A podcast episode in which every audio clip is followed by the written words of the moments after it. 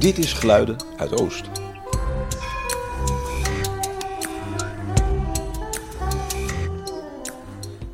Vandaag praat ik met Kees Hogeveen, ook bewoner van Amsterdam Oost natuurlijk. En hij is muzikant, filmmaker en meestal is hij overal en nergens in Nederland en de rest van de wereld te vinden. Maar ook hij is nu natuurlijk erg gebonden aan Oost. Maar zo te horen met heel veel plezier. Ik zit hier in de huiskamer bij Kees Hogeveen. Kees, vertel eens. Ik vind het wel een bijzondere plek. Het is achter het voormalig burgerziekenhuis. En het is in de Volteren van Reesstraat. Oprichter van het burgerziekenhuis. En er is een woongroep hierboven van dames. En die mochten dus een naam kiezen voor deze straat, voor deze nieuwe straat. En het werd dus de Volteren van Reesstraat. En jij vond een bijzondere manier om je buren in deze flat te leren kennen, toch? Ik ben gaan nadenken en gaan kijken en eigenlijk een beetje als een soort voyeur voor de flat gaan lopen. En zag ik allerlei mensen die ik allemaal niet kende. Ik dacht, daar wil ik toch wel iets meer van weten eigenlijk. En dat heeft te maken met een vorm van nieuwsgierigheid dat ik altijd wel een beetje heb.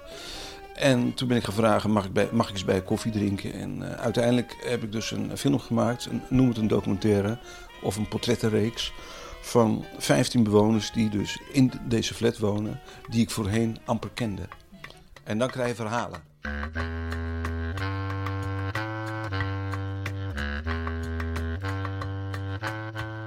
Bezig. En waarom Amsterdam? En die laatste vraag is natuurlijk heel markant, want het blijkt toch dat er ook heel veel mensen die in deze flat wonen een behoefte hebben aan een vorm van vrijheid, aan een vorm van niet etiketteren, aan een vorm van niet stigmatiseren. En dan gaat het over grote diversiteit vanuit of je nou lesbisch bent, of je bent vluchteling uit Syrië, of zoals mijn directe buren, statushouders uit Oeganda. Het maakt allemaal niet zoveel uit waar je... Ja, het maakt wel veel uit waar je wieg staat, maar Amsterdam heeft toch een magische klank voor heel veel mensen. Van daar wil ik wonen, want daar bestaat een vorm van vrijheid die ik op wil zoeken.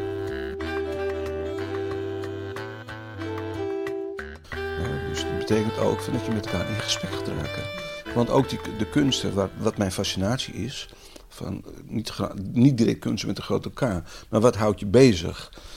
Dat speelt een grote rol in die film. Dus het zou zomaar kunnen zijn dat mijn buurman, die wil heel graag gitaar leren spelen, maar die heeft geen gitaar. Het zou zomaar kunnen zijn dat iemand anders zegt, ik heb wel een gitaar, ook wil je gratis lesgeven. Er zijn heel veel boekenschrijvers hier in de flat.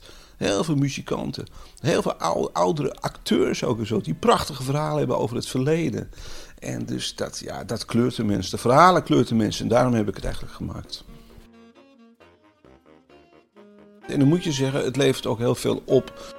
Want inmiddels komt er ook iemand steeds hier eten die het ook niet al te makkelijk heeft. Ik maak praatjes voor de deur, mensen hou ik in de gaten, we hebben contact. Dus met al die mensen die in die film zitten, is er eigenlijk een ander contact ontstaan. Nou, dat vind ik zelf, voor mij is dat zeer waardevol. En je zegt de film is klaar. En toen? Nou ja, de film is klaar en het plan was om die, zoals je weet hier, het grenst aan de binnentuin, om de film dus een openluchtbioscoop te vertonen. Dat was allemaal rond. En totdat we overvielen werden door de corona-shit, om het zo maar even te noemen. Vervolgens dachten we, nou ja, dan parkeren we het maar even. En toen dacht ik, maar ja, ik wilde wel iets mee doen. Dus toen zijn we in Studio K geweest, die wilde hem graag vertonen. En er stond ook een datum vast. En toen ging ook Studio K op slot. En nu ligt hij eigenlijk op de planken. En ik denk nu ook, hij moet wel gewoon maar wachten de film tot het voorjaar. En dat we ook gewoon een borrel kunnen drinken daarna. Want tussentijds heb ik de mensen die in die film zitten, die zijn tussentijds wel bij ons thuis langs geweest en hebben we mee gegeten en zo. En ik heb ook stukjes laten zien. Dus de nieuwsgierigheid is groot. En ik ga nu weer een kerstkaart maken of zo met het komt eraan, dames en heren, er gaat iets gebeuren en zo. Dus de nieuwsgierigheid van de bewoners is natuurlijk ook heel groot. Dus we kijken uit naar het voorjaar. En hoe lang woon je hier al? Ja, dat is wel mooi dat je dat vraagt, want het is op de kop af 25 jaar. Het is echt voortreffelijk wonen hier. Het is echt voortreffelijk wonen. Het is En we hebben het natuurlijk over Oost, dus alles is direct in mijn omgeving, vind ik. Er is eigenlijk bijna geen reden om naar het centrum te gaan of eigenlijk dit stadsdeel uit te gaan, want alles is er. Je hebt ook nog een andere activiteit. Je bent ook echt muzikus. Ja. En kan je daar iets over vertellen? Wat is nou jouw instrument en wat is daar bijzonder aan? Ja, dat is toch wel de saxofoon.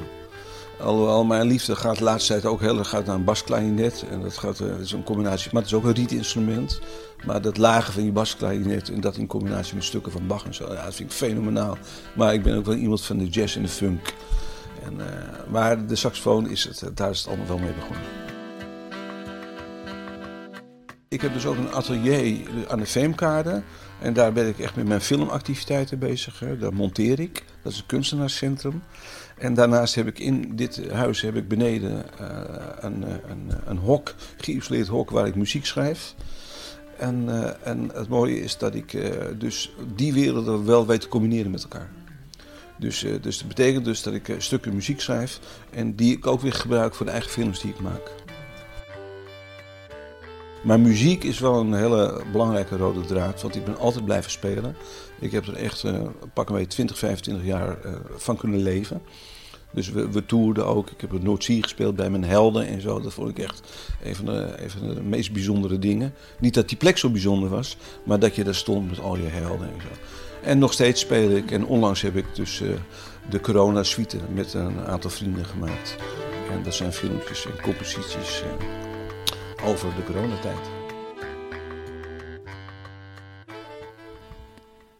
Tot slot vroeg ik Kees, wat is voor jou een kenmerkend geluid van Oost? Daar moest hij wel even over nadenken. Maar een paar dagen later kreeg ik een compositie die je hoort aan het begin van de podcast en waarmee we deze podcast voor vandaag ook afsluiten.